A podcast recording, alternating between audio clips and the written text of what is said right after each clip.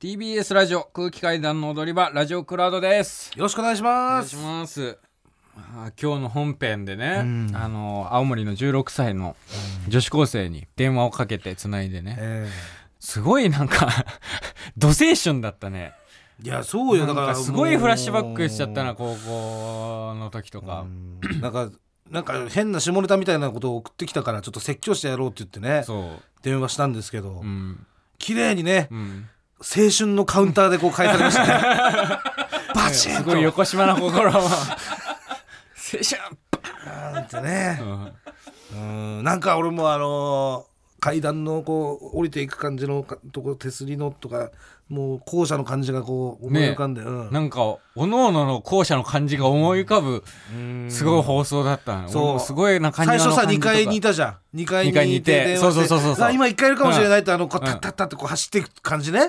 うんまああれとかもやっぱさうんパッパッパうん山口み私シーブリーズの CM かよたいなみたいな感じうんいいね ああーーあの距離感ってなかなかなかった気がするな高校いたそういう学人生時代いないいないそういうかか電話渡されたりとかしたことあるないないない、ないような、ん、でもあなたは一軍でしょサッカー部ですかああどうなんだろうまあそうなのかならでしょ、うん、でもそういうのなかったわけなの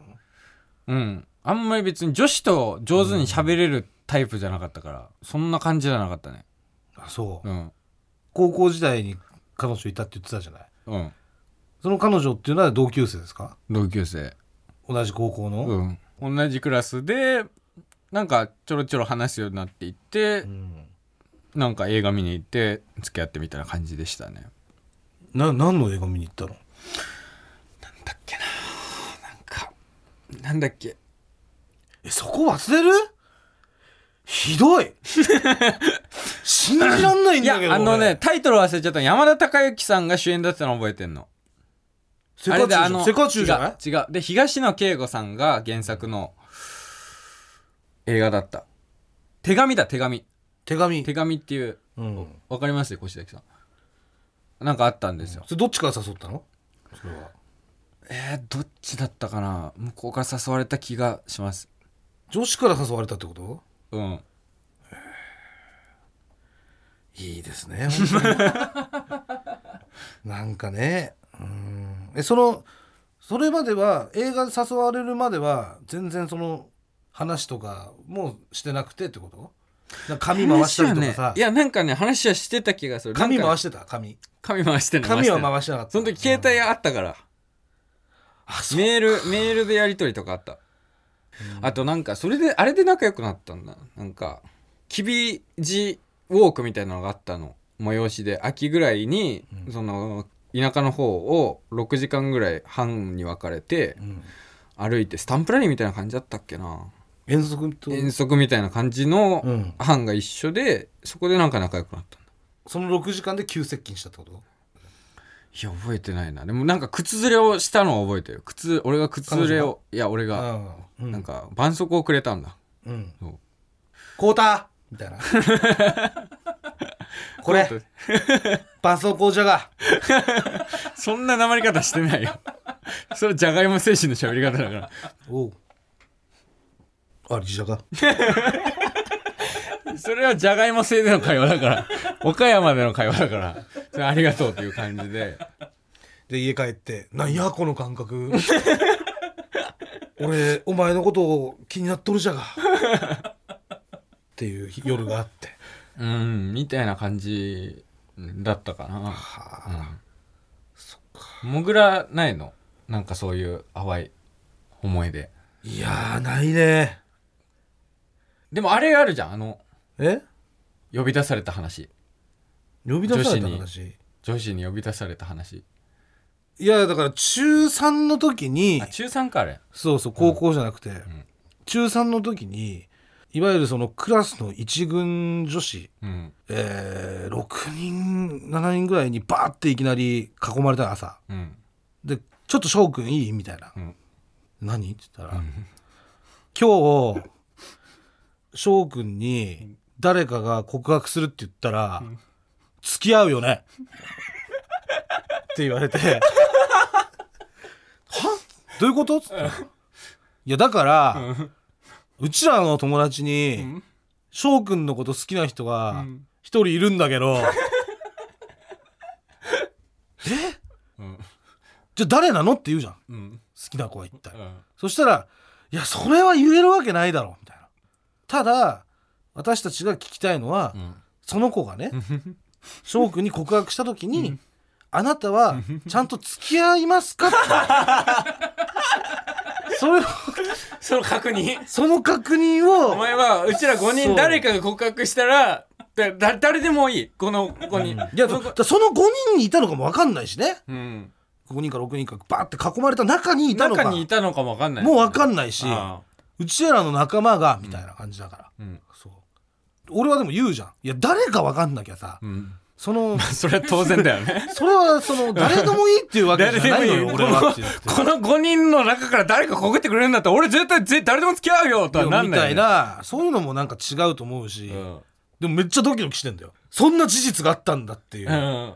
今まで俺そんなロマンス一切なしだからそのロマンスなしの15 15年年間間15年間ですよ、うんでそれ卒業さし迫ってる、うんその中で突然現れて、うんでそういう感じで言ってたの、うんちょっと押し押してたの、いやーでもちょっと俺本当にうん正直めっちゃ嬉しいけど、うん誰か分かんない状態で付き合えるっていう答えは保証することはできないですっていううん言ったのよ、はいはいそういう押し問答みたいなのがあったよ、うんなんだよ付き合いなよみた いないや俺誰か分かんないじゃんっつってうんイニシャルとかもない教えてくんないでしょみたいなそうそういうのがあって、その日俺だから朝それがあったからさ、うんもうバクバクよ、うんずっとうねんとりあえず交渉はまとまらずに、うん一旦決裂一して旦決裂して、ただいつ俺のとこに来るか分かんないから、うん1時間も休み時間2時間も休み時 間ね来ませんあれ、来ないなっつってで昼休み、うん来るかと思っても来ません、うん他来るかと思って、ん来ないうんちょっと残ったりしてみる見て るけど今ちょっと猶予の時間を与えてるけどちょっときついねうん、見回してもいませんね、うんうんみたいなでゆっくりちょっと下駄箱行っ行ってて、でチャリ置きで自転車乗って、うんそのまま帰れちゃって 結局うん、誰だったのかいまだに分かんない未だに分かんないんだよねこれそううんでそれをねやっぱりねいまだにねあれ誰だったんだろうっていうのがねう、んなんだろう思い出す自分で、うんうんそれってさ同窓会行った時とかに聞かなかったの中学の同窓会はやってないのよまだあやってないんだそう小学校の同窓会はやってんだけど、んじゃあまだ会ってないのその5人衆には会ってないああ、うんこれ聞きたいね聞きたい、うん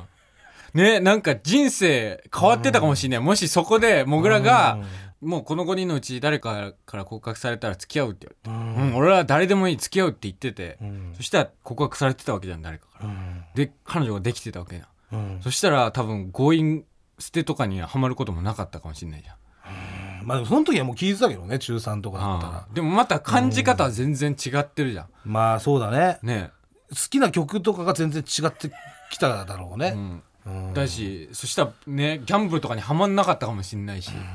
めちゃくちゃ違う人生だった可能性あるよ可能性あるよね、うん、芸人になってないかもしれないかもしれないそのまんまマじジ地元に残ってたかもしれないし、うその高校もね、うん一緒に同じとこ行ってたりとかしたかも可能性もあるし、そうだよねうんうんあとそのな何その俺思ったのが今でもちょっと思うんだけど、んなんか不自然すぎると思うのよこの状況。不自然すぎるうん、俺思ってんのが、うん俺誰かになんか俺のこれ介入されてんじゃねえかみたいなこの俺の未来っていうかうんこの俺の状況未来誰かにだってさ5人に囲まれてさを まあ確かに 俺が朝一よん朝一女子5人にバーって囲まれて「ねえ翔くん」みたいな「あなたのこと好きな子いるんだけど」みたいなで告白したら「あなた付き合うよね」みたいなそんな話でわーわーやってんのにさ、うんそっから一切そいつが誰だったのかっていうのを、一切知らずに俺今32まで来てるわけよ、こおかしいでしょこれ、まあまあね絶対普通その場で告白の流れになるじゃん、うんなるねなんか俺そのそのなんか日に違うイベントになったんだよねそう恋愛シミュレーションゲームで言うとんそう俺これ帰りがあって、ないのなさすぎないのがおかしすぎると思って、うん だからなんか誰かの手で俺は未来を変えられたと思うそそういうなんかこのイベントに関して俺介入されてる気がするんだよねなんか不自然すぎるからなるほどねうん、うんお前の未来を今の未来にたどり着かせるためにあのイベントが行われたんじゃないかっていうそれとラノベみたいなね、うんちょっと話になっちゃうけど まあもしくは別に今の俺がどうでとかは関係なしで、うんただその俺に告白する子うんを好きな男がうんそういう阻止したというかねみ例えばその未来では俺とその子がそのまま結婚しててたかもしれないじゃん、なるほどねそれでそいつがうん、本当はその本当はあの日あの中3のあの日あの日に戻って、うんうん俺は、うんあの子を、うん翔太のとこにうん行かせるんじゃなか った、みたいなそうだだからパラレルワールドの僕らはみそたいなねのうちの誰かと結婚してるんだよねそうそう でもそれを見た、うんもう一人の誰かが誰かが俺のクラスメートなのか誰かが、過去に戻ってきて過去に戻ってきて、あの日そうだあの日だと、んあの日あいつを生かせなければ、うんこの二人は付き合うことはないって言って、うんでまんまと俺は それにハマって、うんその後うん30になるまで彼女できずに借金が700万円になってそうやっぱ不自然すぎるからね、ああ自然に行けば大学生ぐらいで、どんなに遅くても大学生ぐらいで彼女できるんですよ。これやっぱ誰かの そ手れは分かんないけど誰かの介入があったりとかそういうなんか歴史が曲 がった歪みみたいなののせいで、俺多分ここの30まで彼女できないみたいあなことになったんじゃないかとかもちょっと思う。ああれが転換点だったうんあやっぱだから大学卒業とかまで行ってんのに彼女いない人っていうのあは、うんやっぱ何かしら俺介入があると思う未来を書き換えられてるそうできる予定のところでん書き換えられたりなんか誰かの妨害によってできないから、うんそのまんま進んじゃってっあていうことになってるあまあと思うそんなおもろいなでもなんか聞きたいななんかそういう話不可解だったなっていう体験談とかもしリスナーの人あったらおなんか聞きたいですねこれ介入がありましたの係まうんでかい介私入 があった介入されれました私介入されましたから今未来こんな感じになってます の係までこれでもな、意外と俺しか覚えてなかったりとかねするかもしんないよねこんなの、まあ確かにねうん向こうからしたら覚えてんのは、うん俺とうんその好きだった好子きだったこの2人しかもう覚えてないかもね、う俺のこと囲んでたやつらは、んうんそれが誰かなんて、んもう忘れてるかもしれないかもしんないねうん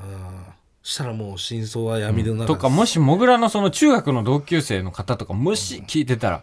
いやこれ絶対トップシークレットだと思うよトップじゃないでしょもいや公開されていいで結しょ構ね俺のここの情報とは好きっていうのは、ん結構なギャンブルというか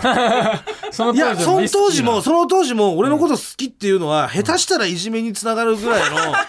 なんか起爆剤ではあるというかだからそう慎重に隠したみたいなことはあんのよ。なるほどねそのオープンで告白ができなオーいプンに告白はできないだから、うんそのたましてやね俺のこと好きだっていうだけでも、ん結迫構害を受ける可能やばい性迫害を受ける可能性あるのに、告白して振られたなんかなったらあこれはもういい、この学校というコミュニティの中でいられるかとあうんいうぐらいの危険度はあったわけですよ。もぐらいいかだお前はってなる、うん